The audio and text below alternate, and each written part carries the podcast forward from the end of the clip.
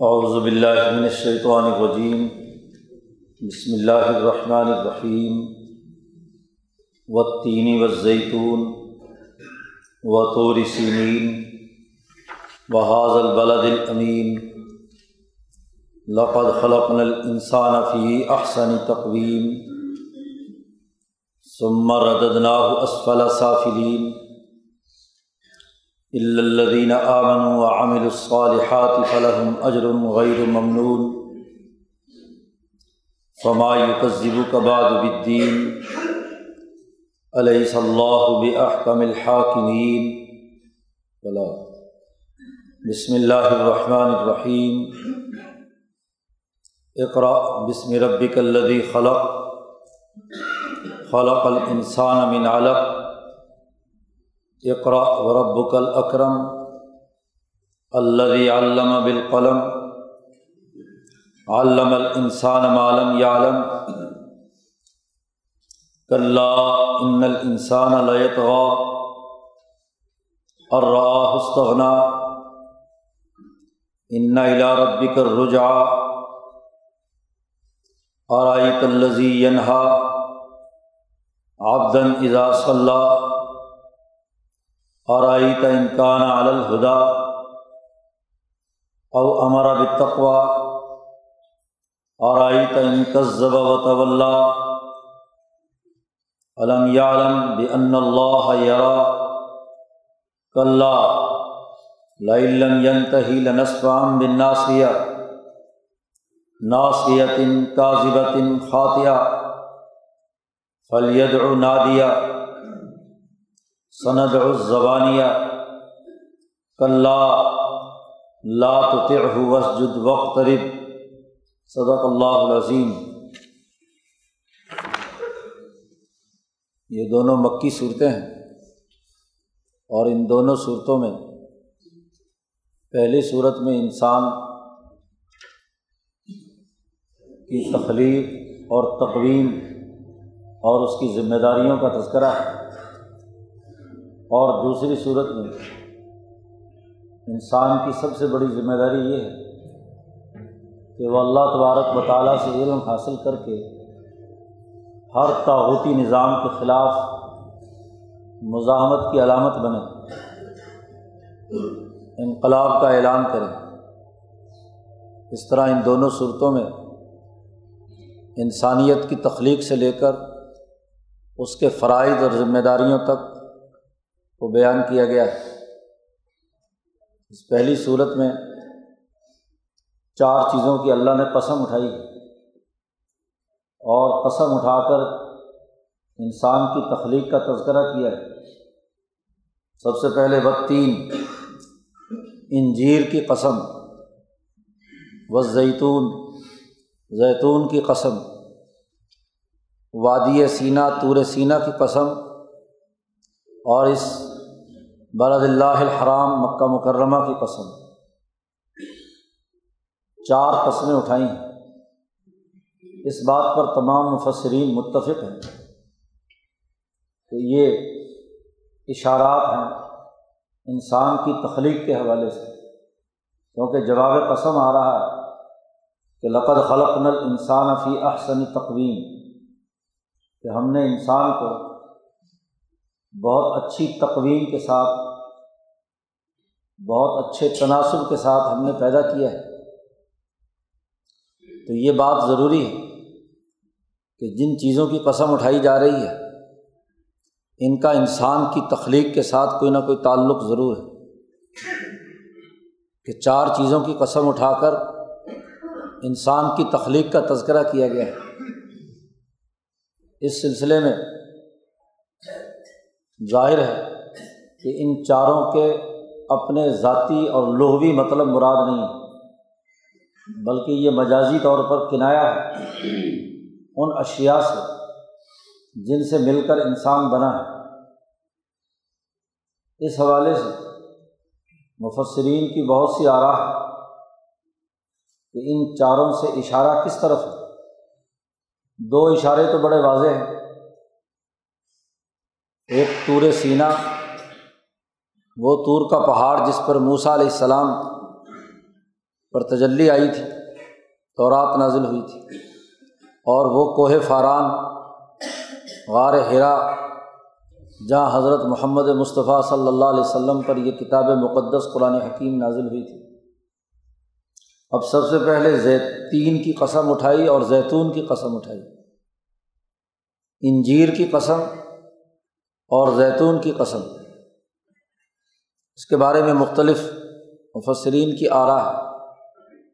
لیکن اس صورت مبارکہ کے بارے میں جامع ترین تفسیر وہی ہے جو امام انقلاب مولانا عبید اللہ سندھی رحمۃ اللہ علیہ نے حضرت الامام شاہ ولی اللہ دہلوی کے فلسفے اور اولیاء اللہ کی تعلیمات کے خلاصے اور نچوڑ کے طور پر بیان کیا تو یہاں دراصل انسان کی تخلیق کی چار پرتیں جن سے انسان بنا ہے، ان کا تذکرہ کیا جا رہا ہے۔ تین انجیر کو کہتے ہیں۔ انجیر ایک ایسا پھل ہے جو انسانی جسم کی بافتوں کے بنانے میں بڑا بنیادی کردار ادا کرتا ہے۔ جسم کے ٹیشوز اس کے جسمانی طاقت اور قوت حتیٰ کہ وہ تمام جسم کی باریک باریک رگیں جو انسانی جسم میں خون ایک جگہ سے دوسری جگہ لے کر دوڑتی ہیں، اس پورے عمل کے لیے آسابی نظام کے لیے، گردوں اور دل کی مضبوطی کے لیے انجیر کا ایک ایسا پھل ہے جو اس کی جسم کی ساخت کے لیے بنیادی کردار ادا کرتا ہے۔ تو لفظ تین بول کر انسان کا بدن مراد لیا۔ حضرت الامام شاہ ولی اللہ فرماتے ہیں کہ جب اگر انسان کا مطالعہ کیا جائے، اگر انسان کو پورے غور و فکر کے ساتھ اس کا تحلیل و تجزیہ کیا جائے، تو ایک اس کا بدن اس بدن انسانی اس کے اعضاء کے ذریعے سے اس کی جو غذا ہضم ہوتی ہے، اس کے نتیجے میں اس دوسرا اس کا پرت، اس کا نسمہ ہے جسے روح حیوانی بھی کہتے ہیں، وائٹل فورس بھی کہتے ہیں۔ جو جسم کی نظام انہضام سے انسان کے اندر ایک توانائی اور طاقت اور روح بخشتا ہے۔ تو زیتون بول کر دراصل اس بدن انسانی کے اندر جو انسانی نسمہ اور روح حیوانی ہے اس کی طرف اشارہ کیا گیا۔ زیتون کا تیل اور خود زیتون کا پھل۔ خود قرآن حکیم نے اس کی تعریف کی ہے کہ لا شرقیہ ولا غربیہ۔ یقاد زیتحا یوزیو ولولم تمسس ہو نار۔ کہ خود اتنا چمکتا اور نورانی ہوتا ہے، طاقتور ہوتا ہے کہ خود بغیر کسی آگ لگے ہوئے بھی اس میں سے چمک اس کی روشنی باہر ابھرتی اور اگر اس پر آگ لگا دی جائے تو نور نلا نور ہو جاتا تو بدن انسانی پر سوار ہے، اس کا نسمہ اس کی روح حیوانی۔ اور پھر اس روح حیوانی پر تجلی طور، جو ابراہیمی تحریک کا اہم ترین نمونہ رہا ہے، تور سینا، وادی سینا۔ اس میں جو اللہ تبارک و تعالیٰ نے اس بیری پر اپنی تجلی ڈالی تھی، جس کو موسا علیہ السلام نے گھٹا ٹوپ اندھیروں میں دور سے دیکھا، تو آگ سمجھا۔ اور اس آگ لینے کے لیے موسا علیہ السلام اپنی بیوی بچوں کو ایک جگہ چھوڑ کر اس تجلی طور تک پہنچے۔ ارادہ تو کہا کہ اس آگ سے اپنے بیوی بچوں کی سردی دور کریں گے، روشنی حاصل کریں گے۔ لیکن جیسے ہی وہاں پہنچے تو اللہ نے فرمایا کہ فخلا علیہ ان کا بلواد المقدس توا اپنے جوتے اتار دو، تم مقدس مقام پر کھڑے ہو۔ انی آنا ربو کا میں تیرا رب تو رب تبارک و تعالیٰ کی تجلی اعظم اس بیری پر پڑی اور اس کو آگ بنا دیا۔ وہ بیری، وہ درخت، مقدس درخت، جو عرض میں بہترین توانائیوں اور طاقتوں کا مرکز تھا۔ وادی سینا ایک مقدس جگہ ہے۔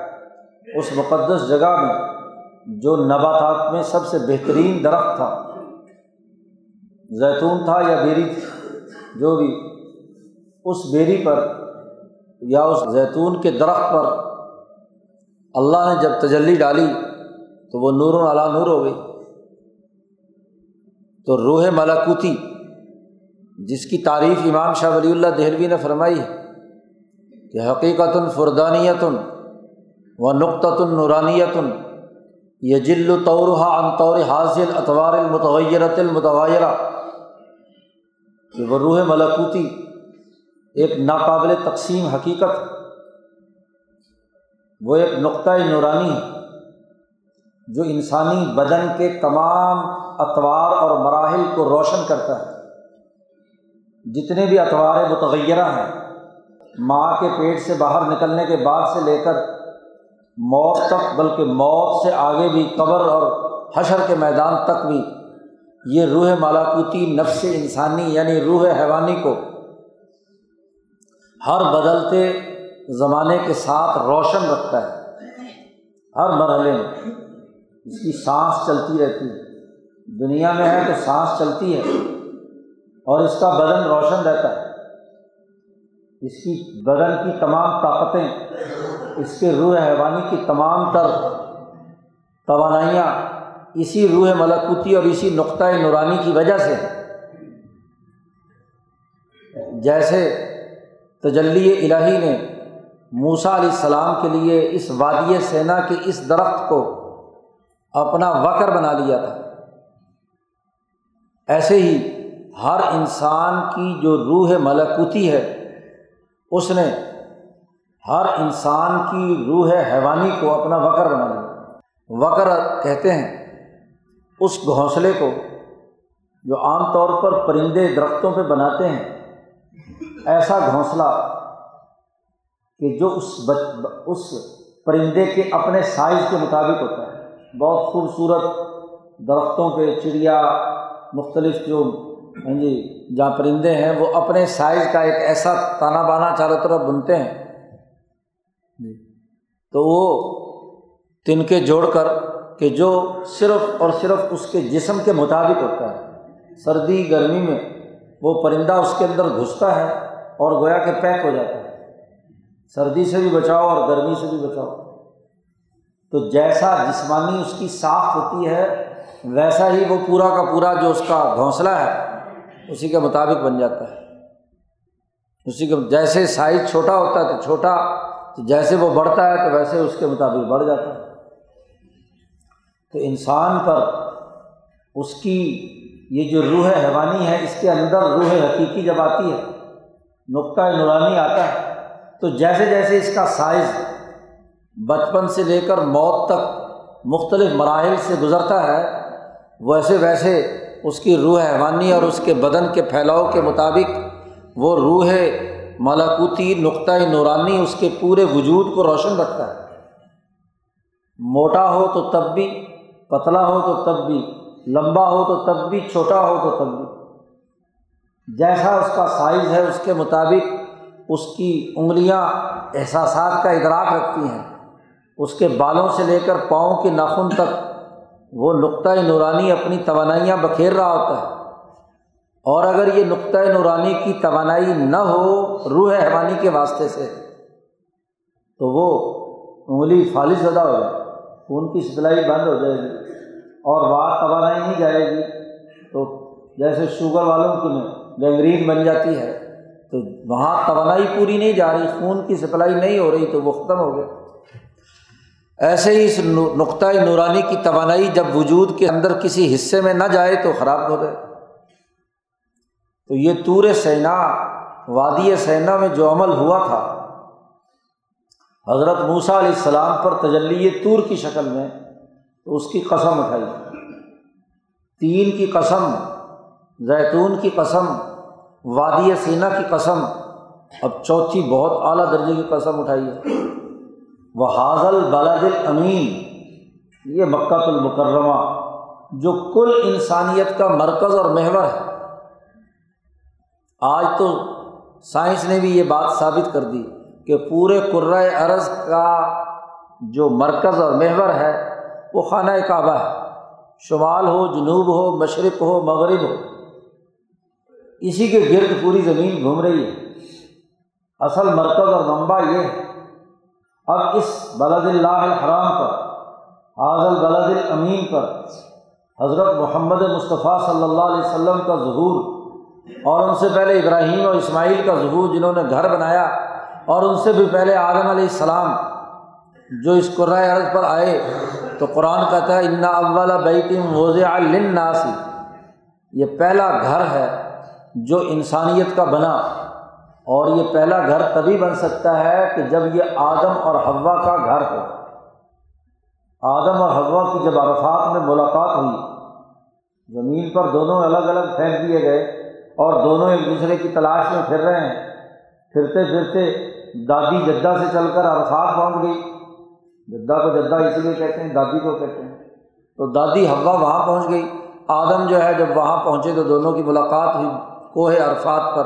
اور پھر دادا دادی وہاں سے چل کر مزدلفہ منا منا سے ہوتے ہوئے کیا، جب اس بیت اللہ الحرام کی جگہ پر پہنچے تو انہوں نے اپنا پہلا گھر بنایا۔ دونوں نے قرۂۂ عرض پر سب سے پہلا رات کے سونے کا کمرہ یہی تھا۔ بیت کہتے ہیں وہ کمرہ جس میں رات کو آرام کیا جاتا ہے۔ تو انسانیت کا یہ جو پہلا کمرہ ہے، جہاں سے پوری انسانیت پوری دنیا میں پھیلی اس گھر سے، تو انسانوں کو حکم دیا گیا کہ اپنا اصلی گھر یاد رکھو۔ دنیا میں جیسے جنت تمہارا آسمانوں پر گھر ہے، ایسا ہی دنیا میں سب سے پہلا گھر بیت اللہ ہے۔ اس لیے ابراہیم نے جب اسے دوبارہ عالم علیہ السلام ہی کی بنیادوں پر بنایا، تو ابراہیم علیہ السلام سے کہا کہ لوگوں میں اعلان کرو کہ اپنے اصل گھر کی طرف آؤ۔ عظم فناس یا تو کا، تیرے پاس آئیں گے سواری پر پیدل ہر طریقے سے۔ رجال اعلیٰ کل ضامر من کل فج نامیر دور دراز سے سفر کرتے ہوئے یہاں پہنچیں گے تو یہ بیت اللہ الحرام، اب جہاں جہاں اتنے مقدس انبیاء اور اس پورے قرۂۂ ارض کا مرکز انسانیت کا منبع، وہاں آج کل انسانیت کی فلاح و بہبود کی وہ تجلی، کوہ فاران غار ہرا پر حضرت محمد مصطفیٰ صلی اللہ علیہ وسلم پر نازل ہوئی۔ اس راہ بالاکوتی کے اندر چوتھی پرت جسے شاہ ولی اللہ صاحب بیان کرتے ہیں، جو الاظم انسانوں میں ہوتی ہے۔ ہر انسان کا معاملہ ایسا نہیں، لیکن جو انسانیت کے باپ ہیں انسانیت کے رہنما ہیں امبیا علیہم السلام ہیں اولیاء اللہ ہیں، اونچے درجے کے لوگ ہیں، ان کے اندر اس روح مالاکوتی سے آگے چل کر جو لطائف کی بحث شاہ صاحب نے کی ہے، ان میں سب سے بہترین اور خالص ترین لطیفہ، جیسے شاہ ولی اللہ کی اصطلاح میں حضر بات کہا جاتا ہے۔ بے رنگ پتھر جس پر کوئی رنگ نہیں جیسے خدا تبارک و تعالیٰ ہر قسم کی قید سے، ہر قسم کے رنگ سے بالا تر ہے، لم یلد ولم یولد ہے، اللہ السمد ہے، تو اس روح ملکوتی یعنی اس نقطۂ نورانی کا ایک وہ نقطہ ہے، اس سے بھی آگے جا کر کہ جو ذات باری تعالیٰ کی نمائندگی کرتا ہے اس دنیا میں انسان کے اندر۔ اور یہ امبیا علیہم السلام میں صحابہ اور اولیاء اللہ میں اونچے درجے کے انسانوں میں ہوتا ہے اور وہ بھی طور پر ہوتا ہو کر اس کا ادراک بھی ہونا، یہ صرف اور صرف امبیا علیہ السلام اور الاظم لوگوں کی خصوصیت۔ یہ نقطۂ نورانی، وہ جو نقطہ اوپر سے آیا ہے۔ حضرت الامام شاہ ولی اللہ دہلوی فرماتے ہیں کہ روح مالاکوتی کا جب وہ نقطہ کسی انسان کی روح کٹ کر روح الکل سے نیچے آ کر ماں کے پیٹ میں اس کے جسم پر رکھی جاتی ہے۔ تو اس وقت جتنی کل کائنات پوری کی پوری، اس کا ایک پرنٹ اس نقطے کے اوپر چھاپ دیا جاتا ہے۔ یہی اس انسان کی تقدیر ہوتی ہے۔ یہی اس کا ذائقہ ہوتا ہے کہ وہ کائنات اس وقت کون سی چیز کہاں اور کس جگہ پر تھی۔ سورج کہاں تھا؟ چاند کہاں تھا؟ زمین کہاں تھی؟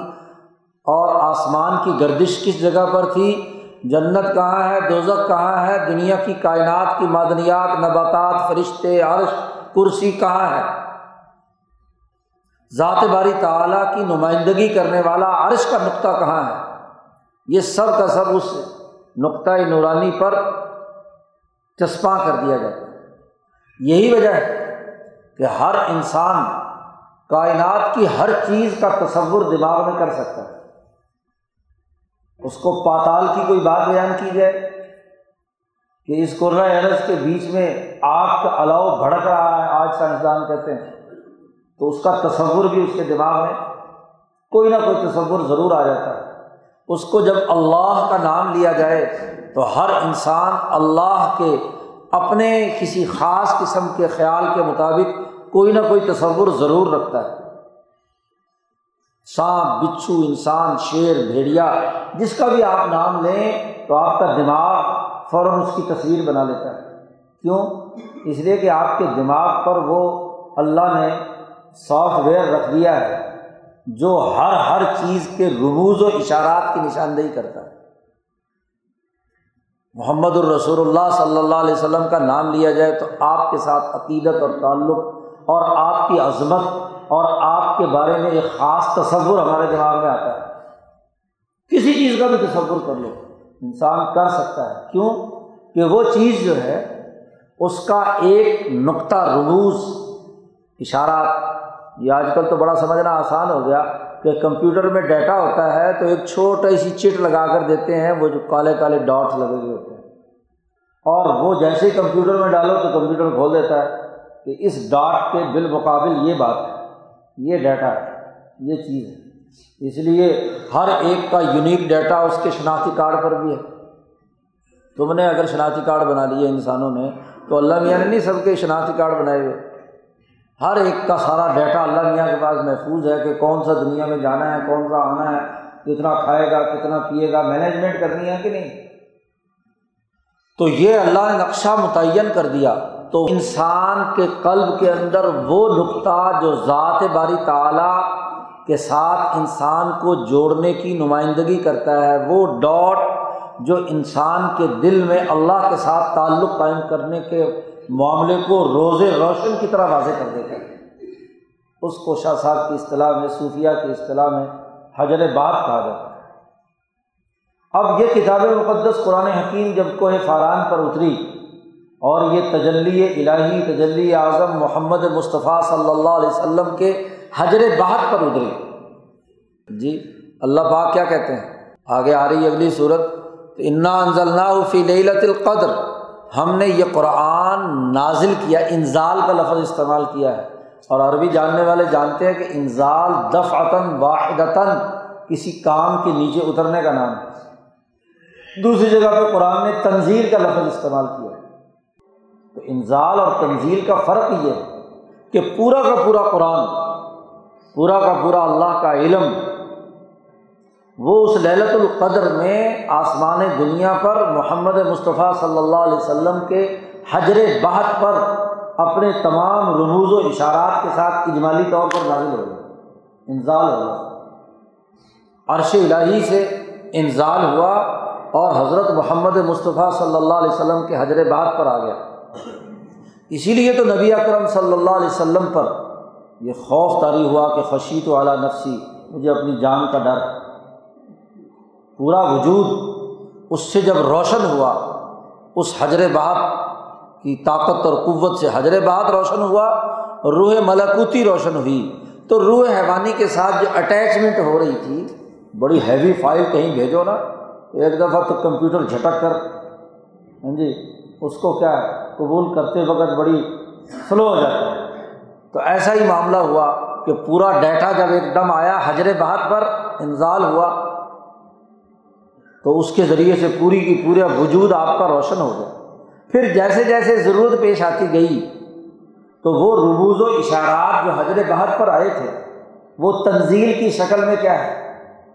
نبی اکرم صلی اللہ علیہ وسلم پر واضح ہوتے چلے گئے۔ جب بھی کوئی مسئلہ درپیش ہوتا تو جبریل اتنی آیات، اتنا حصہ وہ لا کر نبی اکرم صلی اللہ علیہ وسلم کے پاس جب پڑھتے اور حضور صلی اللہ علیہ وسلم اسے اپنے حجر بہت میں جو محفوظ رموز و اشارات ہیں اس کے ساتھ اسے تصدیق کے لیے جوڑ لیتے تو تصدیق ہو جاتی، ڈیٹا اس کے مطابق ہوتا۔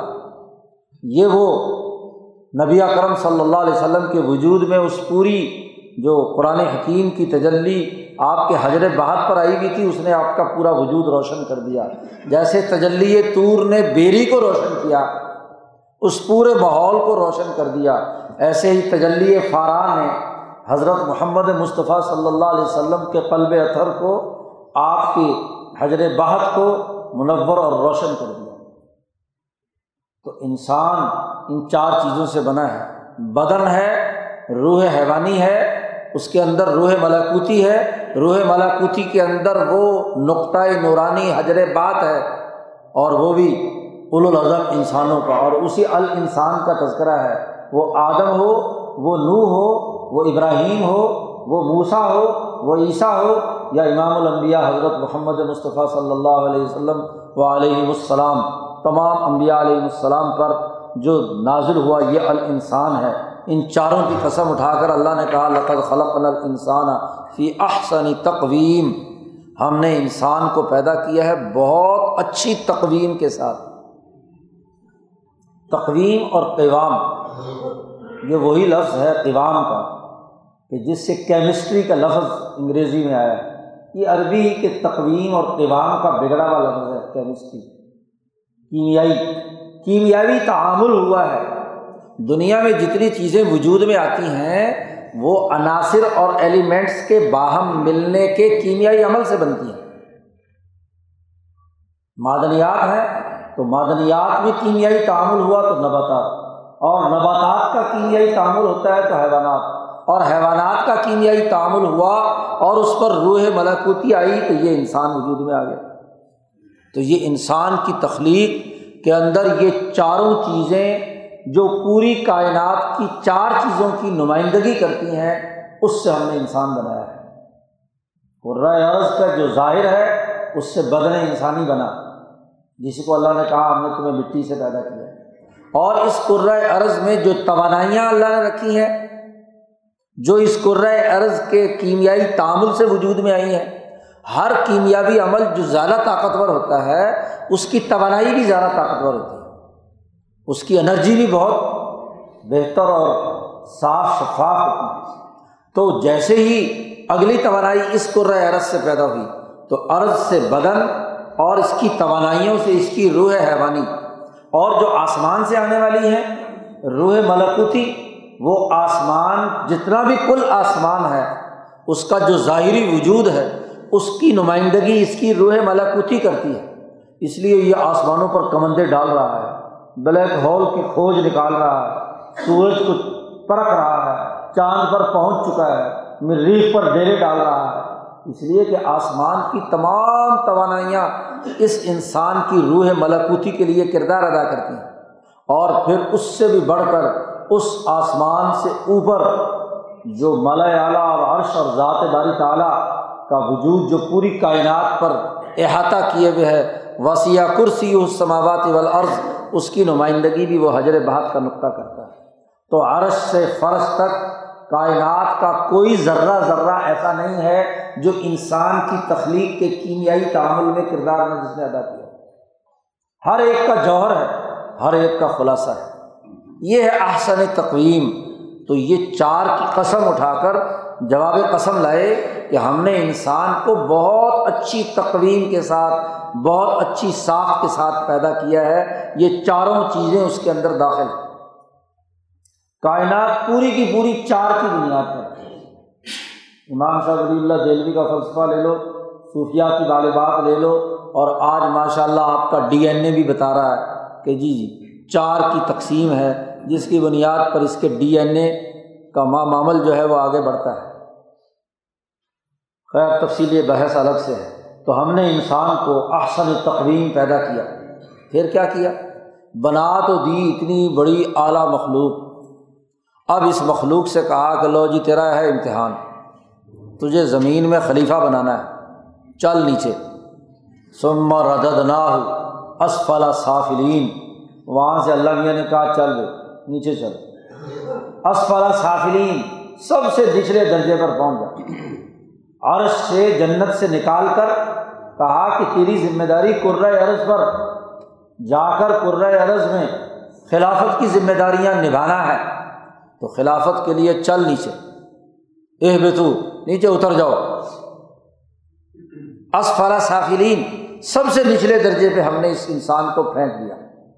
اور اسے کہا بھی چل چڑھ، اتنی ترقی کرتا ہے۔ تیرا جسم، تیری روح تیری روح ملاکوتی اور تیرا حجر بہت تجھے نیچے سے نکال کر کہاں پہنچاتا ہے؟ تو اب تیری تگ و تاز الدین آمن و عامل الصالحات، جو نیچے آنے کے بعد اپنی محنت جد وجہد اور کوشش سے سفر کر کے ایمان کی منزل تک پہنچ جائیں، اس کائنات کے خالق و مالک اور اس کے بنائے گئے اس پورے ڈھانچے کو کہ اس پوری کائنات کے پورے نظام کو، شخص اکبر کو وہی ایک ذات باری تعالیٰ چلا رہی ہے، یہ ایمان تو لا الہ الا اللہ کہہ کر اور اس خدا کا نمائندہ دنیا میں اس وقت محمد الرسول اللہ صلی اللہ علیہ وسلم ہے، تو وہ لوگ جو اپنی اس خلافت کی ذمہ داریوں کو نبھانے کے لیے نیچے سے اوپر کا سفر کریں اور ایمان لائیں، یقین پیدا کریں۔ کہ کہاں سے آئے اور کہاں جانا ہے؟ کون کون سے تمہارے فرائض اور واجبات ہیں اور کون کون سا کام تمہیں کرنا ہے؟ کیا سوچنا ہے؟ کیا ایمان رکھنا ہے؟ کیا یقین پیدا کرنا ہے؟ اور اس ایمان کی حقیقت پچھلی سے پچھلی صورت میں بیان کر دی صورت البلد میں کہ انسانوں کو آزادی دلانی، یتیموں مسکینوں کے کھانے کا بندوبست کرنا ہے، خاک میں پڑے ہوئے لوگوں کو اٹھانا ہے اور اللہ سے تعلق قائم کر کے خدا پرستی کا سچا ہاں جی معیار قائم کرنا ہے۔ تو جو لوگ ایمان لائے، وہ عامل الصالحات اور انہوں نے عمل کیا۔ اب تخلیق اللہ نے پیدا کر کے نیچے پھینک دی، اور اس سے کہا کہ اب اپنی جسم اور روح کی تمام توانائیوں کو استعمال میں لا کر اس گڑھے سے اوپر نکلو، تاکہ تمہاری صلاحیتوں کا پتہ چلے، تمہارے بدن کی طاقت کا پتہ چلے، تمہاری روح حیوانی کی طاقت کا پتہ چلے، تمہاری روح ملاکوتی کا پتہ چلے کہ وہ کتنا سفر طے کرتی ہے۔ امتحان ہے تمہارا۔ اسی لیے اللہ نے کہا فلاق المعت اول حیات تمہارے لیے موت و حیات پیدا کی، تمہیں زندہ کیا۔ کس لیے؟ لیب الوکم ایکم احسن و عملہ تاکہ تمہاری آزمائش کی جائے کہ تم میں سے کون آدمی اچھا عمل کرتا ہے۔ کوئی بھی چیز جب بنائی جاتی ہے، کوئی پروڈکٹ بنائی جاتی ہے، اس میں کوئی کام کرنا ہوتا ہے، تو جہاں کام کرنا ہے، وہاں اسے بھیجا جائے گا کہ نہیں؟ یا شو پیس بنا کر رکھ لیا جائے؟ کہ جی اس کے اندر بڑی طاقت ہے، بڑی توانائی ہے۔ اگر اس نے نیچے جا کر کسی گندی نالی میں کھدائی کرنی ہے تو وہاں بھی کرے گا کہ نہیں؟ پاتال میں جا کر اسے اگر زمین کھودنی ہے تو وہاں بھی کرے گا۔ اس کو میدان میں اترنا ہے اور اترنے کے لیے فیلڈ میں پھینکنا پڑے گا کہ نہیں؟ ایک انجینئر کہے کہ جی نہ جی میں تو بس دفتر میں بیٹھ کر عیاشی کروں گا۔ بھائی فیلڈ میں کون جائے گا؟ وہاں کون کام کرے گا؟ وہاں مٹی مٹی کیسے ہونا ہے؟ تیل نکالنا ہے تو تیل کی جو ہاں جی کمپنیاں ہیں وہ انجینئروں کو اٹھا کر وہاں پھینک دیتی ہیں دور دراز جنگلوں میں۔ جی۔ اب یہاں کارکردگی دکھاؤ کہ کتنا تم کام کر سکتے ہو۔ تو ایسی اللہ میاں نے پروڈکٹ تیار کی، انسان کی، اور پھینک دی اس کو پر۔ چل بھائی، اب چڑھائی کر کے دکھا۔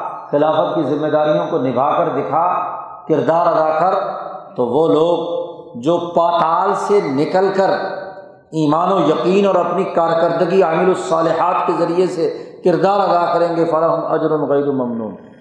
ان کے لیے نہ ختم ہونے والا معاوضہ ہے۔ غیر ممنون کبھی ختم نہیں ہوگا۔ اجر۔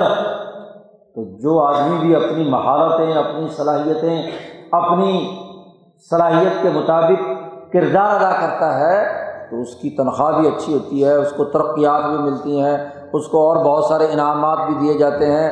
بہت ہی ایفیشنسی دکھائے تو اس کو کیا، کوئی نہ کوئی ایوارڈ دیا جاتا ہے، کوئی نہ کوئی اس کو بونس دیا جاتا ہے۔ اس کے لیے اجر غیر ممنون۔ تو اب اس جگہ سے، پاتال سے نکلو اور نکل کر اوپر جتنی محنت اور مشقت کرتے جاؤ گے، جتنا ایمان و یقین اور عمل صالح انسانیت کے لیے، خدا پرستی کے لیے کرتے رہو گے، اتنا ہی فلاح اجر غیر ممنوع۔ قرآن کہتا ہے، عجیب بات ہے کہ اتنا اونچا ایمان اور ایسا اس بلد الامین پر اللہ کا نور نازل ہوا، انسان کی ترقی کا پروگرام جس میں دے دیا گیا۔ تو یہ عجیب انسان ہے۔ فما یوکس زیبو کا باد بدین اے محمد صلی اللہ علیہ وسلم، آپ کی یہ کو جھٹلا کیوں رہا ہے؟ اس کے بعد، اور جھٹلا بھی رہا ہے انصاف کو بدین انصاف کا منکر۔ بھائی، دنیا میں تو بھیجا تھا اسے انصاف کے لیے۔ ذمہ داریوں سے عہدہ برا ہونے کے لیے، عدل کے لیے۔ یہ کیسا انسان ہے جو آپ کی تقزیب کرتا ہے، جھٹلاتا ہے؟ اور انصاف کا منکر ہے بدین کہ کسی چیز کا ایک بدلہ ہوتا ہے۔ معاوضہ ہوتا ہے، حضرت نے یہاں دین کا ترجمہ بدلے سے کیا ہے۔ تو دین کا لفظ جو بنیادی طور پر ہے، وہ جیسا کرو گے ویسا بھرو گے جیسا عمل ہے، ویسے ہی اس کے نتائج آئیں گے۔ تو یہ جزا و سزا کے نظام کا انکار کر رہا ہے۔ یہ کہتا ہے کہ انسان فضول لفظ پیدا ہوا ہے۔ بھلا دنیا میں کوئی پروڈکٹ فضول لفظ ہوتی ہے؟ نہیں۔ اس کے ذمے کام ہوتے ہیں۔ اور اچھا کام کرے تو اچھا بدلا ملتا ہے۔ اور اگر برا کام کرے تو برا بدلا ملے گا۔ دین اسی کا نام ہے۔ عدل و انصاف اسی کو کہتے ہیں کہ انصاف فیصلہ کرتا ہے۔ عدل فیصلہ کرتا ہے کہ اس نے کیا کام کیا، کتنا کیا، اس کو کتنا معاوضہ ہونا چاہیے۔ اور اس نے کیا کام کیا اور کیا برائیاں کی جس کا اس کو سزا ملنی چاہیے۔ تو انسان اگر دین کا منکر ہو جائے، انصاف کا منکر ہو جائے، بدلے کا منکر ہو جائے سزا و جزا کا منکر ہو جائے تو یہ کیوں کرتا ہے؟ مائی تقزیب کا بڑے تعجب کی بات ہے، کیوں تقسیب کرتا ہے؟ کیا اسے معلوم نہیں ہے کہ علیہ صلی اللہ احکم الحاکمین؟ کہ کیا اللہ احکم الحاکمین ہے اچھا فیصلہ کرنے والا ہے؟ وہ تو عدل کرتا ہے، اور عدل بھی صرف اکیلا حاکم ہی نہیں، احکم الحاکمین ہے۔ بہت ٹھیک فیصلے کرتا ہے۔ ایسا نہیں ہوگا کہ نیچے گرا ہوا کوئی آدمی محنت اور مشقت کرے، ایمان لائے، عمل سالے کرے، تو اس کا کسی عمل کی بنیاد پر اسے ترقی نہ دے۔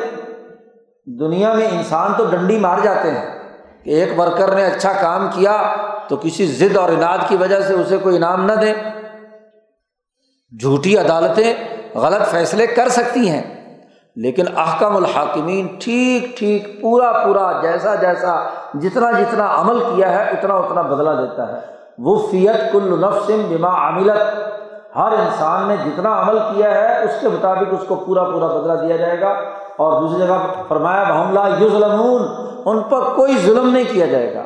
ایک معمولی سے دھاگے کا بھی ظلم نہیں کیا جائے گا۔ تو کیا اللہ کے اس عدل و انصاف پر اسے یقین نہیں ہے؟ اب دنیا میں آ چکا ہے۔ اسفل صافلین میں پہنچ چکا ہے۔ اب تو اس کی ایک ہی ذمہ داری ہے کہ یہ ایمان لائے اس پیغام پر جو کوہ فاران پر نازل ہوا۔ حضرت محمد مصطفیٰ صلی اللہ علیہ وسلم کی تعلیم پر جس کی بنیاد دین ہے، انصاف ہے، سزا و جزا کے اس نظام پر ہے، تو اس نظام پر جو ایمان لایا اور اس کے مطابق عمل کیے، اس کے لیے فلاح اجر الغیر ممنوع۔ بے شمار اجر تو یہ بنیادی پیغام اس صورت مبارکہ میں دیا ہے اور واضح کر دیا۔ تو رات کے اندر بھی یہ اعلان کیا گیا تھا۔ تو رات کی سب سے آخری آیت میں کہا گیا ہے کہ رب تبارک و تعالیٰ کوہ طور سے روشن ہوا اور سائر کے پہاڑ سے بلند ہوا اور کوہ فاران سے پوری دنیا میں چمکا۔ تو فاران کا کوہ کہاں ہے؟ پہاڑ۔ جی مکہ مکرمہ میں ہے۔ سائر کا پہاڑ بیت المقدس ہے۔ جہاں سے پوری دنیا میں تحریک ابراہیمی ایک خطے کے اندر پھیلی اور کوہ فاران سے اس رب تبارک و تعالیٰ کا ظہور ہوا اور کوہ فاران سے پھر پوری دنیا کے اندر پھیلا۔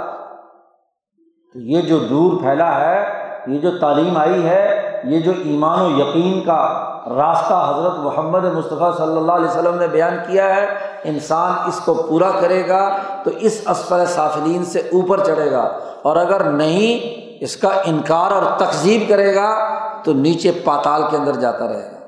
یہ ابھی تو قرۂۂ عرض پر کھڑا ہے۔ ابھی تو بدر کے اس ہاں جی جہنم کے گڑھے کے اندر ایک گڑھے میں گرا ہے۔ اور یہاں سے اس کا سفر اس کا کنیکشن جوڑ دیا جائے گا۔ اس ارض کے پیٹ میں جو آگ بھڑک رہی ہے ہاں جی اس آگ کے ساتھ اس کو جوڑ دیا جائے گا اور یہ نیچے زمین میں خوابہ من دسا رسوا ہو گیا جو زمین میں دھستا ہی چلا گیا۔ تو یہ آج مرا تو بظاہر اس زمین پر ہے اور یہاں عام انسان کو یہ آگ محسوس نہیں ہو رہی۔ لیکن جیسے جیسے یہ قبر میں جائے گا، اس کی روح مزید نیچے جاتے جاتے اس آگ میں چلی جائے گی۔ وہ روسیوں نے سائبیریا میں بڑی کوشش کر کے دیکھی کہ یہاں سے زمین میں ایسا سوراخ کریں کہ کل قطر دو ڈھائی ہزار کلو میٹر ہی کا تو ہے نا، تو ڈائریکٹ تو فاصلہ اور کم ہوگا۔ تو انہوں نے کہا سوراخ کرو۔ تو انہوں نے ڈرلنگ شروع کی۔ جی کھدائی شروع کر دی۔ اور ان کا خیال تھا کہ ڈائریکٹ امریکہ پہنچ جائے، کیونکہ روس اور پاکستان یہ ہمارے ان خطے کے بالکل نیچے امریکہ ہے، زمین میں۔ تو امریکہ سے ڈائریکٹ رابطہ کر لیں، اندر سے سوراخ کر کے، کوئی سرنگ بنا لیں۔ تو لیکن بیچارے ڈرنگ کرتے ہوئے کئی سو کلو میٹر نیچے گئے۔ تو جیسے جیسے چلتے گئے، ویسے ویسے آگ کی تپش بڑھتی چلی گئی۔ جی۔ اور اب کھدائی کرنی ہے نا، ڈرلنگ کرنی ہے، تو وہ جس لوہے سے بھی، جس دھات سے بھی کھدائی کرنی اندر جاتے ہیں۔ وہاں سے ایسی آگ نکلتی ہے کہ اس کو پگھلا دیتی ہے۔ تو مشین ہی نہیں چل رہی۔ کیا کریں گے سر تو بالآخر آگ کا شعلہ اس میں سے نکلا اور ابھی تک وہ کہتے ہیں آگ جل رہی ہے کہ وہاں آگ ہی لگی ہوئی ہے۔ جی تو وہاں سے سب کچھ جل کر بھسم ہو گیا، معاملہ ختم ہو گیا۔ سوراخ تو کیا نکلنا تھا یہ پتہ چلا کہ اس زمین کے پیٹ میں آگ ہے۔ تو وہ آگ سے اس کا کنیکشن اسفلا سافلین خواب مندساہا اور جس نے محنت اور مشقت کر کے ایمان اور عمل صالح کی اس سیڑھی کو چڑھا، تو وہ چڑھتے چڑھتے ہاں جی اس جنت تک جو عالم بالا میں ہے، وہاں پہنچ جائے گا۔ اور وہاں سے جو اس کا سفر آگے طے ہے، ذات باری تعالیٰ تک وہ کرتا رہے گا، تو فلاں اجرم غیر ممنون، چڑھتا ہی چلا جائے گا۔ یہی مطلب ہے اس حدیث کا کہ جو قرآن کا حافظ یا عالم ہے، اسے قرآن یاد ہے تو اللہ میاں کہے گا، قرآن پڑھتا جا اور سیڑھیاں چڑھتا جا۔ جی جتنا پڑھتا جائے گا اتنا ہی سیڑھیاں چڑھتا۔ پڑھنے سے مراد صرف زبان کی قرآت عین، شین، قاف نہیں، پڑھنے سے مراد اس کا عمل ہے۔ اسی لیے صحابہ میں جو سب سے بڑا عالم اور عامل ہوتا تھا، اس کے لیے لفظ قاری القرآن، قرآن کا پڑھنے والا کہا قاری کہا جاتا تھا۔ اب یہ کہتے ہیں نا، عالم ہے، مفتی ہے متحد ہے، امام ہے، یہ صحابہ کو یہ نہیں کہا جاتا۔ صحابہ کیا؟ قاری۔ اور قاری وہ ہے جو کتاب مقدس پڑھے بھی اور اس پر عمل بھی کرے۔ تو وہ اوپر تک سفر طے کرے گا۔ اب اس میں انسان کی تقویم اور اس کی جو بنیادی ساخت ہے وہ بیان کر دی کہ اس کے اندر جو روح ہے، روح ملاکوتی ہے، اس بلاد اللہ امین میں اس روح ملاکوتی پر ایک پیغام آیا اور وہ پیغام وہ ہے جو قرآن کے نزول میں سب سے پہلے صورت العلق کی صورت میں نازل ہوا۔ کہ قرآن حکیم کی یہ نازل ہونے والی پہلی صورت اور اس پہلی صورت کی پہلی پانچ آیات سب سے پہلے نازل ہوئی۔ جیسا کہ بخاری کی روایت میں ہے کہ نبی کرم صلی اللہ علیہ وسلم غار ہرا میں عبادت میں مشغول رہتے تھے۔ تو غار ہرا میں وہ فرشتہ آیا۔ نبی کرم صلی اللہ علیہ وسلم فرماتے ہیں کہ اس نے آ کر میرے سامنے کہا اقرا بسم ربی کلدی خلق۔ تو آپ صلی اللہ علیہ وسلم فرماتے ہیں، میں نے کہا ماں انا بقاری میں پڑھنے والا نہیں ہوں۔ میں نے کبھی ہاں جی کسی کی بتائی ہوئی بات پڑھی نہیں ہے، نہ کوئی لکھی ہوئی چیز پڑھی ہے۔ چالیس سال ہو گئے امی ہوں۔ ماں انا بقاری جبرائیل نے پھر کہا اقرا جس میں ربک۔ نبی کرم صلی اللہ علیہ وسلم نے پھر فرمایا، ماں انا بقاری تین دفعہ ایسے جبرائیل نے پیش کیا۔ اور نبی کرم صلی اللہ علیہ وسلم نے دو دفعہ فرمایا، ماں انا بقاری جیسے ہی نبی کرم صلی اللہ علیہ وسلم یہ جملہ کہتے، پہلی دفعہ کہا، تو جبریل نے حضور صلی اللہ علیہ وسلم کو اپنے سینے سے ملایا اور خوب بھینچ دیا۔ جیسے ایک دوسرے کو جب ڈالتے ہیں نا، تو کوئی ذرا طاقتور سا ہو، تو بیچارے کمزور سے آدمی سے جب ڈالے تو اس کو بھیج دیتا ہے نا، پتلیاں اندر۔ تو کہاں جبریل کی طاقت اور کہاں حضرت محمد مصطفیٰ صلی اللہ علیہ وسلم، حضرت محمد مصطفیٰ صلی اللہ علیہ وسلم کو سینے سے لگا کر بھیج دیا؟ حضور صلی اللہ علیہ وسلم فرماتے کہ مجھے بڑی تکلیف ہوئی۔ پھر فرمایا اقرا پڑھو۔ پوری توجہ سے، پورے اہتمام سے۔ تو نبی اکرم صلی اللہ علیہ وسلم نے فرمایا کہ نہیں ماں انا بقاری، میں تو پڑھنے والا نہیں ہوں۔ زبان پر قرآن نہیں ہے۔ پھر جبرائیل علیہ السلام نے بھیجا۔ حضور فرماتے ہیں فغت پھر مجھے اسانیہ اسالثہ جی مجھے دوبارہ پھر بھیج لیا۔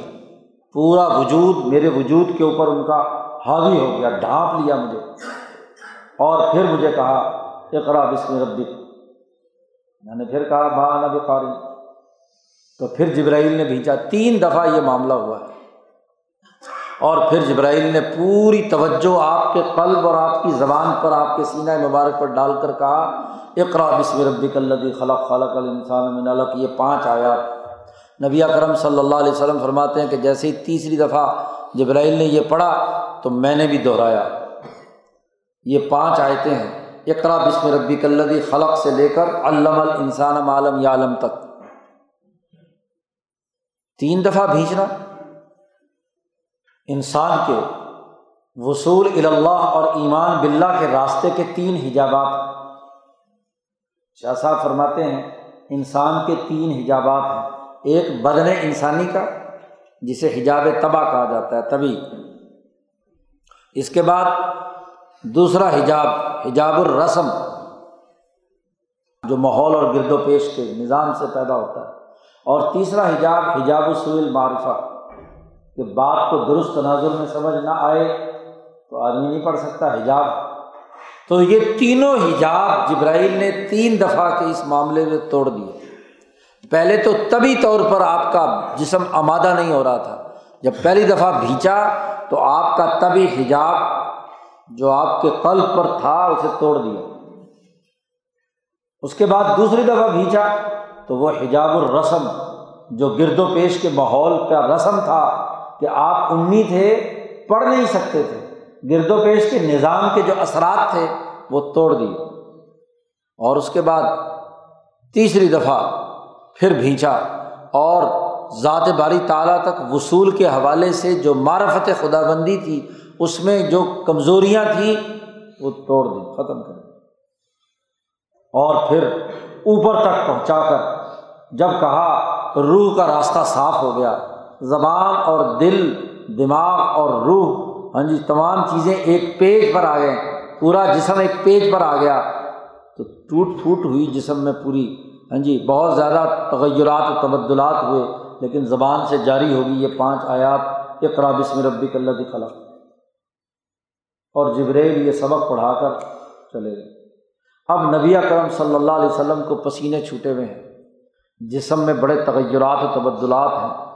دماغ اور دل کی دنیا بدل گئی ہے۔ وجود کے اندر بہت ٹوٹ پھوٹ ہو رہی ہے۔ تو آپ صلی اللہ علیہ وسلم غار ہرا سے سیدھے بڑی تیزی کے ساتھ ہاں جی اپنی اہلیہ حضرت خدیجہ رضی اللہ تعالیٰ عنہ کے پاس آتے ہیں اور وہ تمام منظرنامہ بیان کیا کہ میرے ساتھ ایسا معاملہ ہوا۔ پہلے تو سردی اور کپ کپی جسم پر تاری تھی۔ کیوں؟ کہ جب انسان کے جسم میں ایسی ٹوٹ پھوٹ ہوتی ہے تو انسان کے جسم کی طاقت اور قوت یہ ہے کہ وہ پورا خون کھینچ کر دل کو دے دیتا ہے۔ کیونکہ دل پر قرآن نازل ہوا۔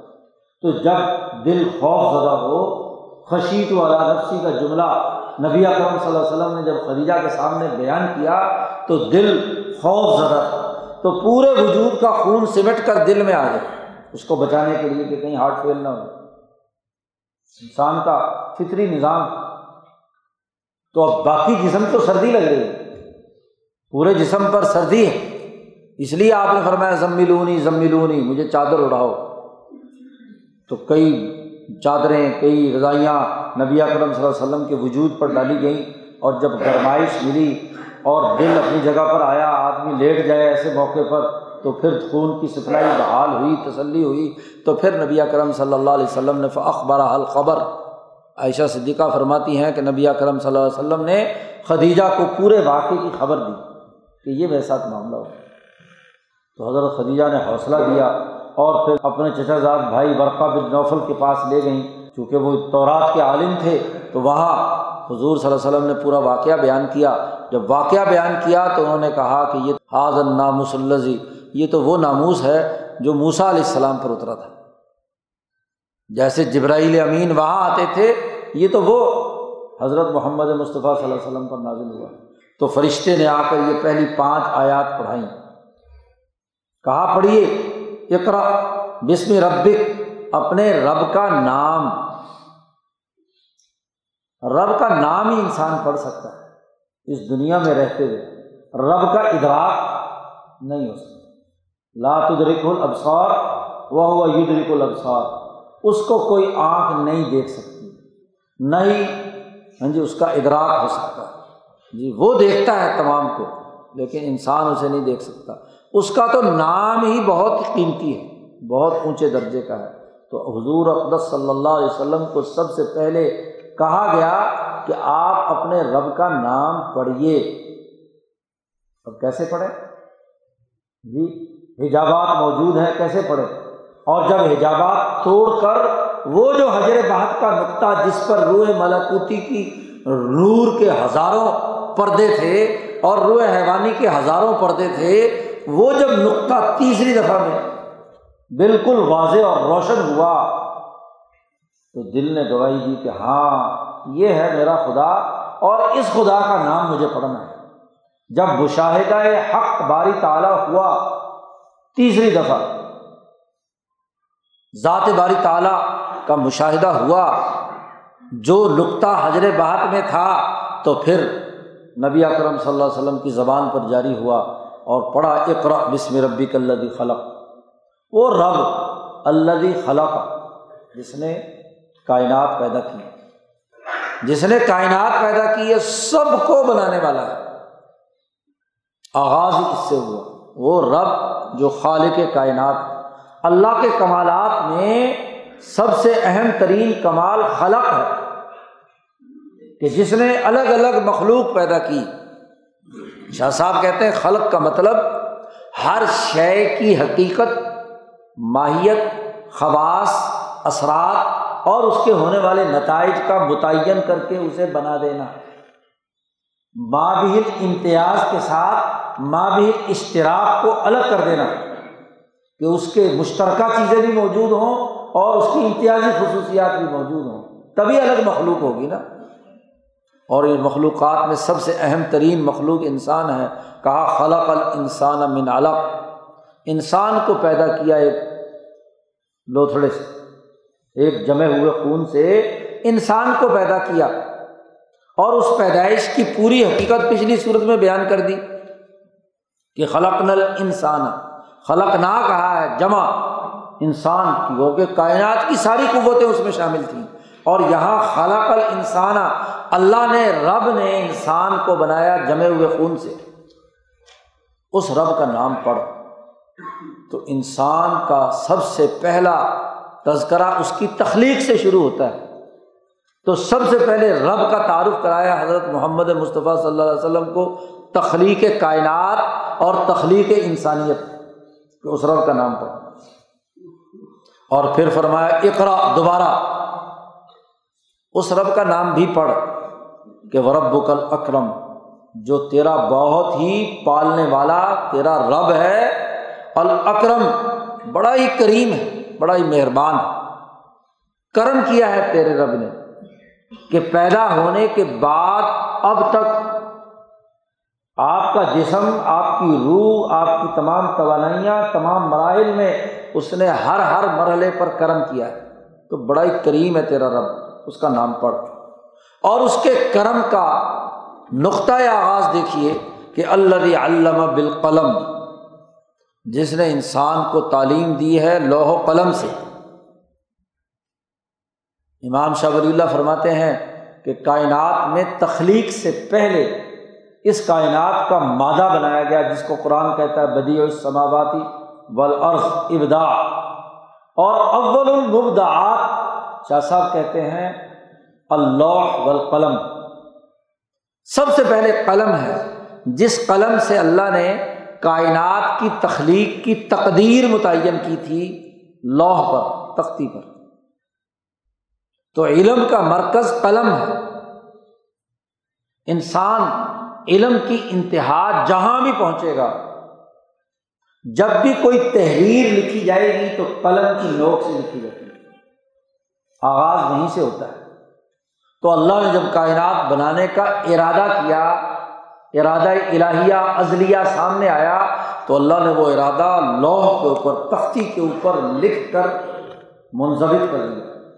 علم کوئی علم تبھی بنتا ہے جب وہ کاغذ پر منتقل ہو کر ٹھوس علمی قوانین اور ضابطوں پر مشتمل ہو تو وہ اللہ تبارک و تعالیٰ جس نے لوہے محفوظ میں یہ کتاب مقدس قرآن حکیم کا، اس کائنات کی تخلیق کا تمام چیزیں لکھیں، اس قلم سے جو علم وجود میں آیا، وہ علم جی علامہ سکھلایا۔ سب سے پہلے آدم کو سکھایا پھر نو کو سکھایا، پھر ابراہیم کو سکھایا، پھر اسحاق اور اسماعیل کو سکھایا، یعقوب کو سکھایا اور پھر موسا اور عیسیٰ سے ہوتے ہوئے آج حضرت محمد مصطفیٰ صلی اللہ علیہ وسلم کو سکھایا جا رہا ہے۔ تو قلم کا علم جو قلم میں متعین ہو کر واضح ہو چکا ہے، وہ سکھایا۔ علم الانسان معلوم یعلم۔ پھر انسان کو وہ باتیں سکھائی۔ جو نہیں جانتا تھا۔ یہ خاص طور پر نبی اکرم صلی اللہ علیہ وسلم کی ذات کی طرف اشارہ کیا ہے۔ پیچھے صورت الضحیٰ میں اللہ نے کہا تھا کہ بابا جدا کا غالل فہدا ہم نے آپ کو حیران و پریشان پایا۔ آپ کے پاس علم نہیں تھا کہ یہ خدا پرستی اور انسان دوستی اور یہ عدل مظلوموں کی مدد کرنے کا کیا طریقہ کار ہے؟ آپ نہیں جانتے تھے۔ آپ اس کے لیے سرگرداں تھے، حیران و پریشان تھے۔ جد اور کوشش کر رہے تھے، تو جو لم لم یا علم جو نہیں جانتا تھا، آج اسے وہ سکھایا جا رہا ہے۔ تو سب سے پہلے تخلیق کائنات، پھر تخلیق انسانیت، اور پھر رب تبارک و تعالیٰ کا وہ کرم جو انسان کو علم دیتا ہے۔ دنیا کا کوئی عمل اس وقت تک وجود میں نہیں آتا جب تک کہ اس عمل کا علم دماغ میں نہ آئے۔ کہ کام کرنا کیسے؟ اس کا دماغ میں خیال آتا ہے، علم آتا ہے، ٹھوس حقیقت سامنے آتی ہے، پھر اس علم کو انسان عمل میں ڈھالتا ہے۔ تو انسان کی تخلیق کے بعد سب سے بڑا کرم یہ ہے کہ اللہ نے اس کے دماغ کے لیے علم دیا۔ مختلف چیزوں کا علم۔ اور سب سے کامل ترین علم اس کتاب مقدس قرآن حکیم کی شکل میں اللہ نے اب نازل کیا ہے۔ تو علم الانسان عالم یا عالم اب حضور صلی اللہ علیہ وسلم سرگرداں علم کی تلاش میں ہیں۔ اللہ نے کہا، علم الانسان عالم یا عالم اب تجھے علم سکھائیں گے۔ طریقۂ کار بتلائیں گے کہ اس اسفل سافلین سے نکل کر، اس پستی سے نکل کر ترقی کا راستہ کون سا ترقی کا پروگرام کیا ہے؟ یہ تجھے بتائیں گے۔ جب نبی کرم صلی اللہ علیہ وسلم کی حالت بہتر ہو گئی اور یہ پانچ آیات جذب ہو گئیں۔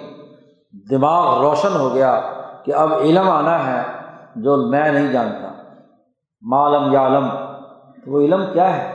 تو اب اس علم کا شوق پیدا ہوا کل آدمی کو یہ بتلایا جائے کہ تو جو کام نہیں کر سکتا نا، اس کرنے کا میں تجھے طریقہ بتاؤں گا۔ تو جو بھی استاذ، کوئی رہنما، رہبر جب کسی کو کہتا ہے کہ تیری کامیابی کا راستہ تجھے بتاؤں گا، تجھے علم بتاؤں گا، تو جو واقعی انسان ہے، وہ کیا کہے گا؟ کہ بھائی، یہ تو ضرور علم سیکھنا چاہیے۔ جو ویسے جاہل، لا یعنی فضول، وہ کہے گا، کوئی بات نہیں، ہو گیا ہو گیا، تو نہیں تو نہیں صحیح۔ جی۔ لیکن جو عقل مند ہے، باشعور ہے، اس پستی سے نکلنا چاہتا ہے، ترقی کا شوق رکھتا ہے، تو وہ تو استاد کے پیچھے پڑ جائے گا کہ ہاں جی مجھے یہ علم بتاؤ۔ کیا علم ہے؟ جو میں نہیں جانتا۔ تو نبی اکرم صلی اللہ علیہ وسلم کے قلب میں اس کا شوق بڑھ گیا۔ طلب پیدا ہوئی۔ خود طلب پیدا کر دی پانچ آیتوں نے۔ حالانکہ یہ پانچ آیتیں نازل ہوئیں تو حضور کو بڑی تکلیف بھی ہوئی۔ لیکن تکلیف کے بعد ہی تو آسانی آتی ہے۔ ان مال عسری یسرا اور جب پہلی دفعہ انسان کو تکلیف، اذیت یا جھٹکا لگتا ہے، تبھی اگلے درجے کی بات کے لیے انسان تیاری کرتا ہے۔ تو نبی کرم صلی اللہ علیہ وسلم میں طلب اور شوق پیدا ہوئی تو اللہ نے کہا، چلو ابھی علم سکھاتے ہیں آپ کو۔ کہ یہ جو آپ یتیموں کی خدمت کرتے ہیں، مظلوموں کے کام آتے ہیں، یہ جو جھوٹے لوگ، حلف الفضول والے معاہدے کی خلاف ورزی کرنے والے لوگ، ان سے نجات حاصل کرنے کا کیا طریقہ ہے؟ تو انسان کو علم دیا، انقلابی علم، انقلاب کا شعور دیا، کہا کل ہرگز ہرگز یہ بات نہیں کہ ان انسان اللہ تھا کہ کوئی انسان سرکشی کرے، ظلم کرے، کسی دوسرے پر زیادتی کرے۔ اب لط یتغا کا لفظ آیا ہے، یہاں مبصرین طرح طرح کی تفسیریں کرتے ہیں۔ بت پرستی، فلاں فلاں ہاں جی تو بیچارے چونکہ جو مکھی میں مکھی مارنے والے اردو مفسرین ہیں، وہ اسی طریقے سے کہانی بنانا شروع کر دیتے ہیں۔ ابھی کرم صلی اللہ علیہ وسلم نے فرمایا کہ القرآن یوفسر باز بازا قرآن کی ایک آیت دوسری آیت کی تفسیر بیان کرتی ہے۔ سب سے اونچی تفسیر وہ ہوتی ہے کہ جب کسی لفظ کی وضاحت مطلوب ہو تو اس لفظ کا دوسری جگہ پر کیا مطلب اللہ نے بیان کیا۔ تو قرآن حکیم نے فرعون کو کہا ہے کہ اظہب الا فرعون انہو تغا یا از ہوا الا فرعون انہو تغا۔ جاؤ بھوسا اور ہارون، تم دونوں جا کر فرعون کے مقابلے پر، اس کے مقابلے پر، اس کے پاس جاؤ۔ اس لیے کہ اس نے توغیانی کی ہے، سرکشی کی ہے۔ وہ تغا ہے، وہ تاغوت ہے۔ اور اس کی تاغوت ہونے کی بات خود قرآن نے تیسری جگہ پر بیان کر دی صورت القصص میں کہ ان فرعون علا فی الارض وجہ اعلیٰ اہلہ یس تضریف طائفۃ منہم یوزب ابنا و یس تحی نسا ان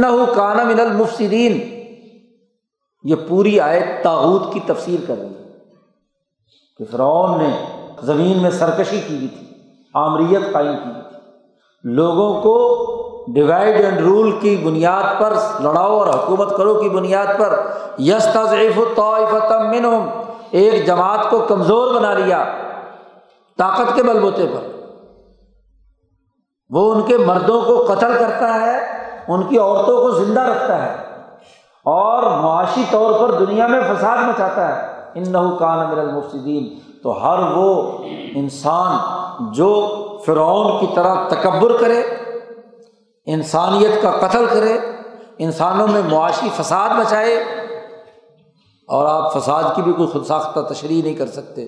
فساد کی تشریح بھی اگلی ایک آیت نے کر دی کہ وہ انسان جو یوہلک الحرس و نسل و اللہ یحب الفساد، کہ جو نسلوں کو تباہ کرے اور جو کھیتیوں کو اجاڑے، معاشی تباہی اتارے، اس کو اللہ نے فسادی قرار دیا ہے اور کہا اللہ تعالیٰ اس فساد کو پسند نہیں کرتا۔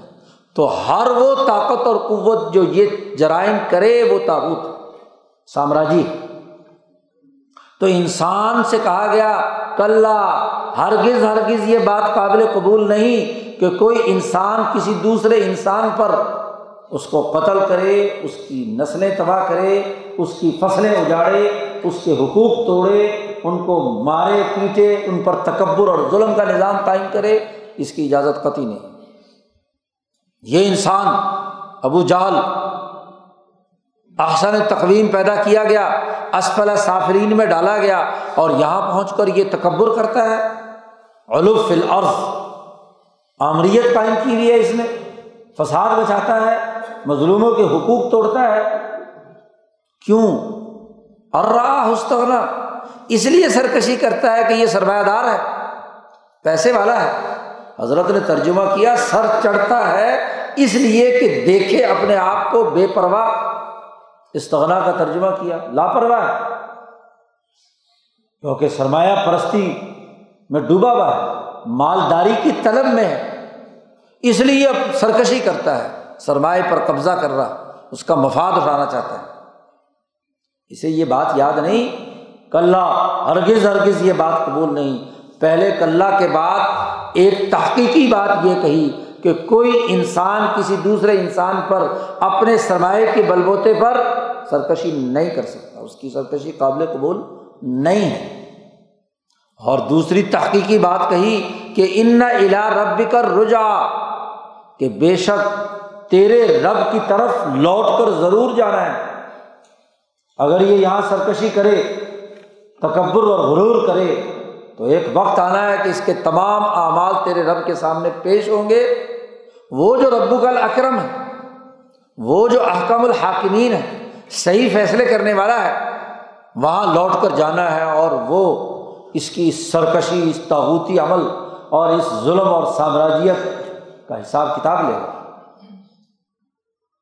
یہ کیسا بد وقت انسان ہے کہ آرائی تلزی ینہا آبدن اضا صلاح نبی اکرم صلی اللہ علیہ وسلم ہر میں کعبہ میں نماز پڑھ رہے ہیں۔ یہ بد وقت اٹھتا ہے۔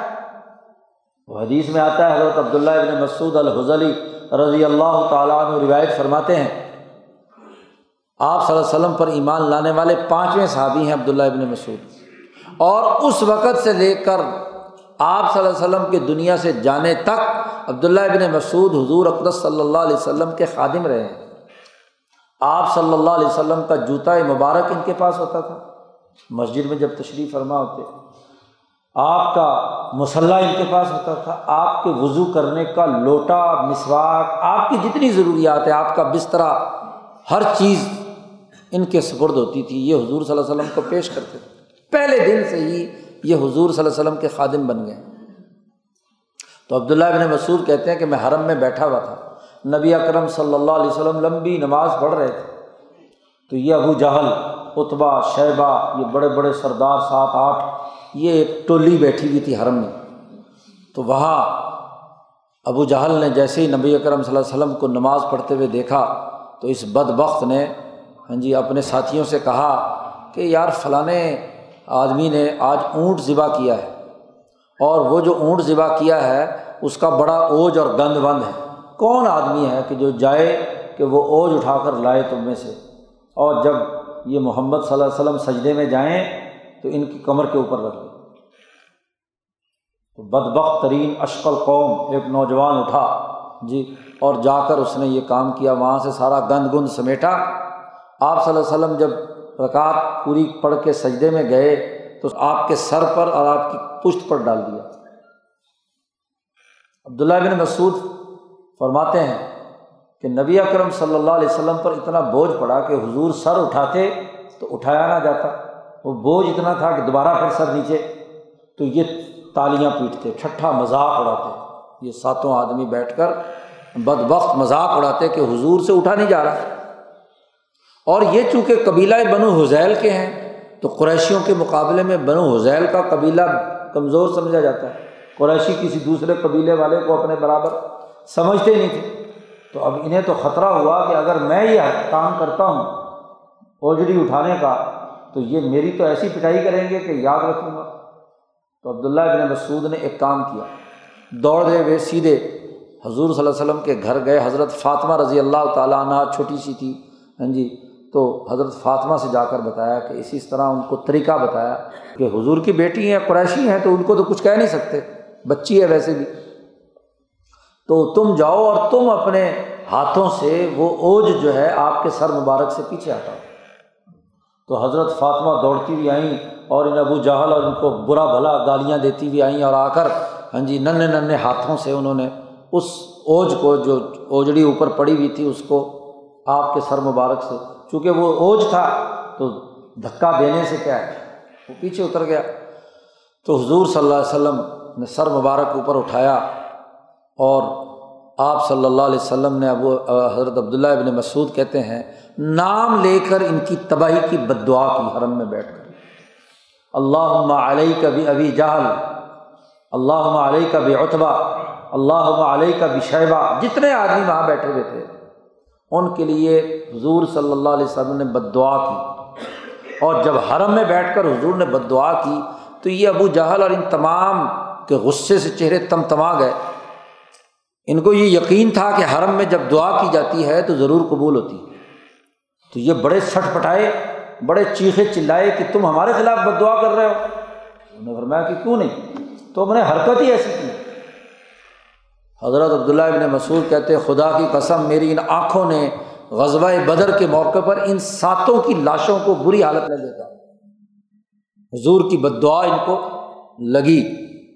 جی۔ تو یہ نماز پڑھ رہے ہیں۔ اور نماز پڑھنے نہیں دیتا۔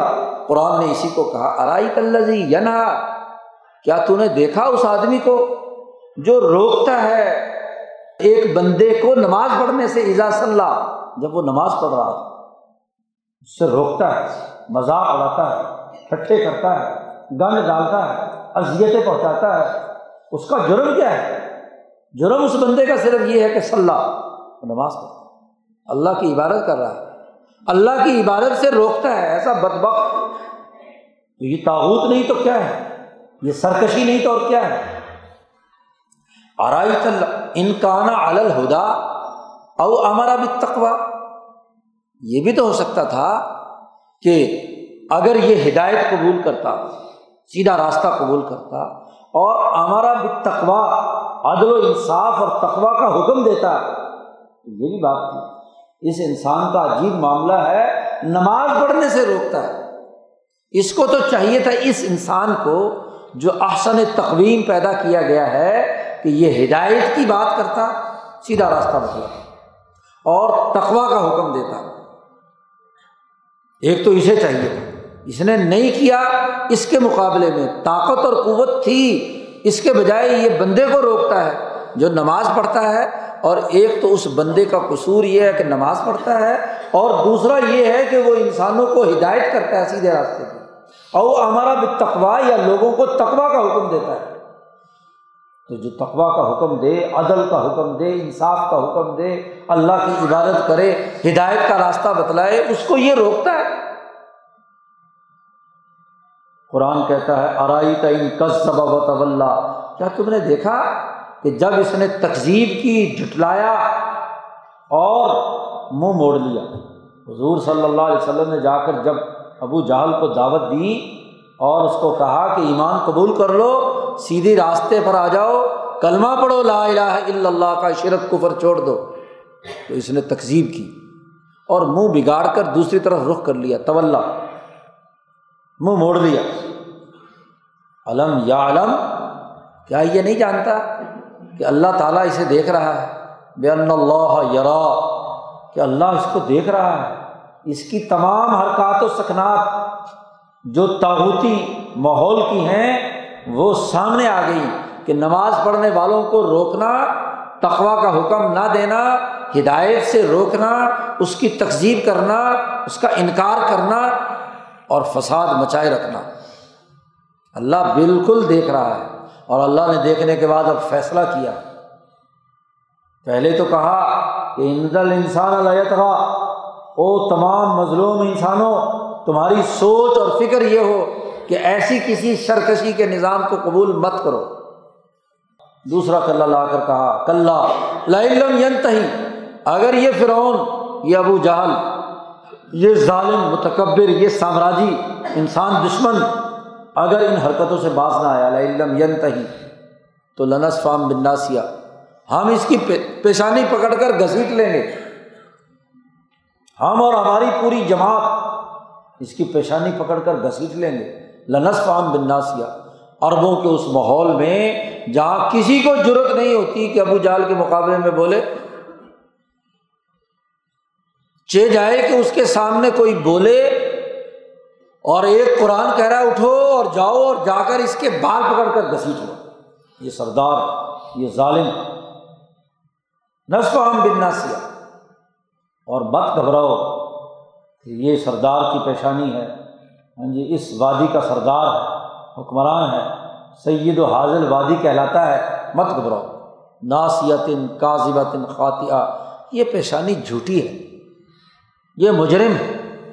اس کا جھوٹ بالکل واضح ہے کہ پانچ سو چھیاسی عیسوی میں جو اس نے معاہدہ کیا تھا حلف الفضول کا، اس کے مطابق مظلوم کی مدد کرنا ضروری تھا۔ اس میں تحریر تھا۔ یدن واحد مال مظلوم ظالم انہوں نے قسمیں اٹھا کر اللہ کی کہا تھا کہ ہم مظلوم کی مدد کریں گے ظالم کے خلاف، لیکن پچیس سال گزر چکے ہیں۔ یہ مظلوموں کی مرد تو کیا کرتا؟ مظلوموں پر ظلم کرنے والا خود بن گیا۔ ظالم کے خلاف کیا اقدام کرتا؟ خود ظالم بن گیا۔ یہ تو جھوٹا ہے۔ جھوٹ کی پچیس سالہ تاریخ ہے اس کی۔ خاطیات مجرم خطا کار گناہ گاری ہے اس کے اندر۔ خیانت کرتا ہے، مال لوٹتا ہے۔ اور اب اللہ کے نبی نے آ کر اس کو دعوت دی ہے تو دعوت قبول کرنے کے بجائے نبی سے دشمنی کرتے ہوئے، نماز پڑھتے ہوئے ان پر اوج مار ڈالتا ہے۔ روکتا ہے۔ تقوا کا انکار کرتا ہے۔ ہدایت سے منکر تو ایسے جھوٹے آدمی کا مقابلہ کیا جائے گا۔ اے محمد صلی اللہ علیہ وسلم، آپ اسے کہہ دیجیے کہ فل ید نہ دیا ہو اکیلا نہیں، ساری کی ساری اپنی دار الدوا کی جو شریک مجلس ہیں، ان کو لیا یہ حضور صلی اللہ علیہ وسلم کو دھمکی دیتا تھا کہ میرے ساتھ بڑی نادیا ہے دار کے سارے حالی موالی درباری موجود ہیں، سپہ سالاران میرے ساتھ، بہادر اور دلیر لوگ میرے ساتھ ہیں۔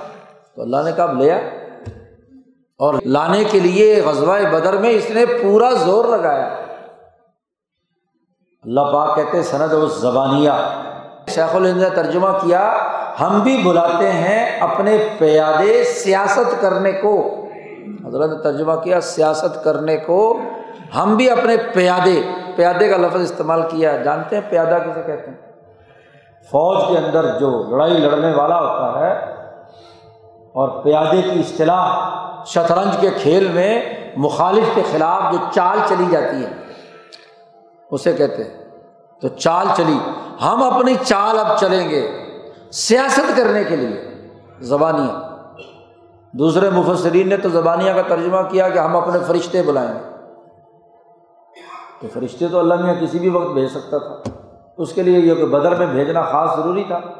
زبانیاں سب سے پہلے صحابہ آپ صلی اللہ علیہ وسلم کی تربیت یافتہ جماعت ہے جو پندرہ سال میں آپ صلی اللہ علیہ وسلم نے تیار کی۔ تو اس کو بلائیں گے سیاست کرنے کو۔ کہ ان کی حکمرانی ہوگی، ابو بکر کی حکمرانی ہوگی۔ ہمارا پیادہ اللہ پاک فرماتے ہیں، ہمارا نمائندہ ہے جیسے نبی اللہ کے لیے اعلی کار ہے، ایسے ہی نبی کا خلیفہ بھی ان کے لیے اعلی کار۔ اس لیے خلیفہ تو رسول اللہ وہی کام کریں۔ تو ہم نے وہ سیاست کرنے کے لیے ان کو لانا ہے اور یہ ظالم اور متکبر جو ہے، اس کا نظام ختم کرنا ہے۔ اور آخری کلّہ لا کر کہا، کلّہ۔ ہرگز ہرگز یہ بات قابل قبول نہیں۔ لا ہو اس ظالم متکبر اور تاحود کی اطاعت نہیں کرنی، اس کی بات نہیں ماننی۔ اس کے خلاف تحریک چلاؤ۔ اس کی حکمرانی کو تسلیم کرنے سے انکار کر دو۔ لا تو اور کرو کیا؟ وسجد وقت اللہ کے سامنے سجدہ ریز ہو، اس کا قرب حاصل کرو، علم حاصل کرو۔ سجدہ ریز ہو گئے تو تمہارے دل کا تعلق جڑے گا اور اس سے علوم آئیں گے۔ اور جب علوم آئیں گے، شعور بلند ہوگا، باتوں کو، چیزوں کو سمجھو گے، مقابلے پہ زبانیاں تیار کرو گے، اجتماعی طاقت وجود میں آئے گی، تو تابوتی نظام ختم ہوگا۔ آپ صلی اللہ علیہ وسلم اس نبوت ملنے سے پہلے بڑے پریشان تھے۔ لیکن جب یہ صورت نازل ہوئی اور اس نے انقلاب کا تین نکاتی ایجنڈا بیان کیا۔ پہلا یہ کہ اپنا فکر نظریہ یہ بناؤ کہ کسی ظالم کے ظلم کو قبول نہیں کرنا کتنا ہی بڑا ظالم انسان کتنا ہی بڑا سرمایہ پرست ہو۔ کتنا ہی وہ نمازوں سے روکے، کتنا ہی وہ اوجڑیاں پھینکے، کتنا ہی وہ ہدایت اور تقوا سے روکے، کتنی اس کی تقسیب اور جٹلائے اور منہ موڑے۔ یاد رکھو، کسی ظالم، کسی متکبر، کسی تاحوتی کے تاحوت کو ظلم کو قبول نہیں کرنا اٹھو بلال، یاسر صہیب مزدوروں، کسانوں، غریبوں، اٹھو اور اس ظلم کا انکار کرو۔ انقلاب کا پہلا نقطہ۔ اور اپنی پوری تیاری جاری رکھو۔ اور اگر یہ ظالم ظلم سے باز نہ آئے، تو اپنا ٹارگیٹ مقرر کر لو کہ اس کو راستے سے ہٹانا ہے۔ اس کی پیشانی پر ہاتھ ڈالنا ہے، اسے گلیوں میں گھسیٹنا ہے۔ اس کی سرداری کا مقابلہ کرنا ہے۔ انقلاب کا دوسرا نقطہ۔ اور تیسرا نقطہ یہ ہے کہ اس کے ساتھ کبھی بھی تعاون نہیں کرنا جب تک اس کی گربان تک تمہارا ہاتھ نہ پہنچے تو اس کی حکومت نہیں ماننی انقلابی پیغام نہیں تو اور کیا ہے؟ لوگ پوچھتے ہیں کہ جی یہ انقلابی لوگ انقلاب انقلاب کے نعرے لگاتے ہیں، کہاں انقلاب؟ یہ قرآن میں انقلاب نہیں تو کیا؟ پہلے ہی صورت میں۔ بلال کے اندر انقلاب پیدا نہیں ہوا، کل تک وہ اپنے آقا امیہ ابن خلف کے سامنے آنکھ اٹھا کر بھی نہیں دیکھ سکتا تھا۔ اور جب مسلمان ہوئے تو ابو امیہ، کیا امیہ کا باپ ابو جہل بھی؟ سردار تھا نا، سردار باپ ہی ہوتا ہے۔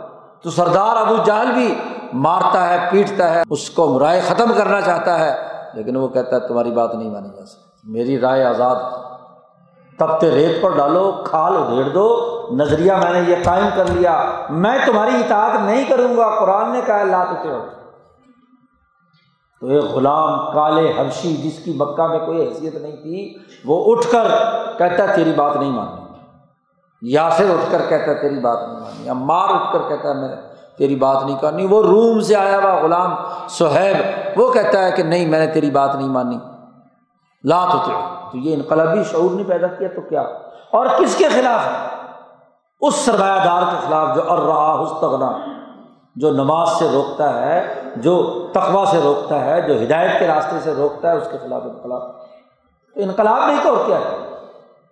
پہلی صورت انقلاب کا نظریہ دیتی ہے تو اس کے باوجود یہ صورت صبح سے شام تک پڑھتے ہیں۔ مولوی خوب، اور مولوی کیا سارے استاد ہر مدرسے، ہر اسکول کے اوپر لکھا ہوا اقرا بسم ربی کا اللہ خلق۔ اقرا کے نام سے اسکول بنا کر دولت تو کمائیں گے۔ لیکن اقرا کا انقلاب بھی پڑھائیں گے کہ نہیں؟ جی۔ عیاشیاں اور مفادات تو کریں گے۔ تعویذ گنڈوں میں تو آیات استعمال کریں گے۔ لیکن سرمایہ پرستی کے تاغوتی نظام کے خلاف انقلابی شعور سے آ رہی ہوں۔ تو اس صورت نے پہلے ہی نازل ہو کر انقلابی پروگرام تین نکاتی ایجنڈے کی بنیاد پر پیش کر دیا۔ فکر بھی پیش کر دیا۔ نظریہ کیا ہو کسی ظلم کو قبول نہیں کرنا۔ اور عمل بھی پیش کر دیا کہ آگے بڑھ کر اس سرمایہ دار کی پیشانی پر ہاتھ ڈال کر اسے گھسیٹنا ہے۔ زیادہ سے زیادہ لڑائی ہوگی نا کہ وہ اپنی نادیا کو بلائے گا، بڑے سپا سلار کو بلائے گا، تو ہم بھی اس کے مقابلے کی انقلابی جماعت بنا کر تیاری کر کے مقابلہ کریں گے۔ اور بدر میں وہ منظر دیکھا پندرہ سال بعد کہ ایک طرف زبانیاں ہے اور ایک طرف ابو جہل کا ایک ہزار کا لشکر ہے۔ اور اس میں یہ بڑے بڑے سردار قتل ہوتے ہیں، ان کے بالوں سے پکڑ کر، گھسیٹ کر اس بدر کے گڑھے میں ڈال دیا گیا کلیب بدر میں۔ تو انقلاب نہیں تو اور کیا، پندرہ سالہ پورا منصوبہ اس پہلی ہی صورت کے اندر بیان کر دیا۔ نبی اکرم صلی اللہ علیہ وسلم نے اس کے مطابق حکمت عملی تیار کی۔ پورے مدن، مکی زندگی کے تیرہ سال دیکھیے، مکہ، مدینہ منورہ کے دو سال دیکھیے، غزوہ بدر تک اسی پروگرام پر آگے ساری کی ساری تیاری۔ اس کو سیرت سے ملا کر دیکھیں تو بہت سارے حقائق کھل کر سامنے آئیں گے۔ اللہ تعالیٰ ہمیں قرآن حکیم کو سمجھنے اور اس پر عمل کرنے کی توفیق عطا فرمائے۔ اللہ۔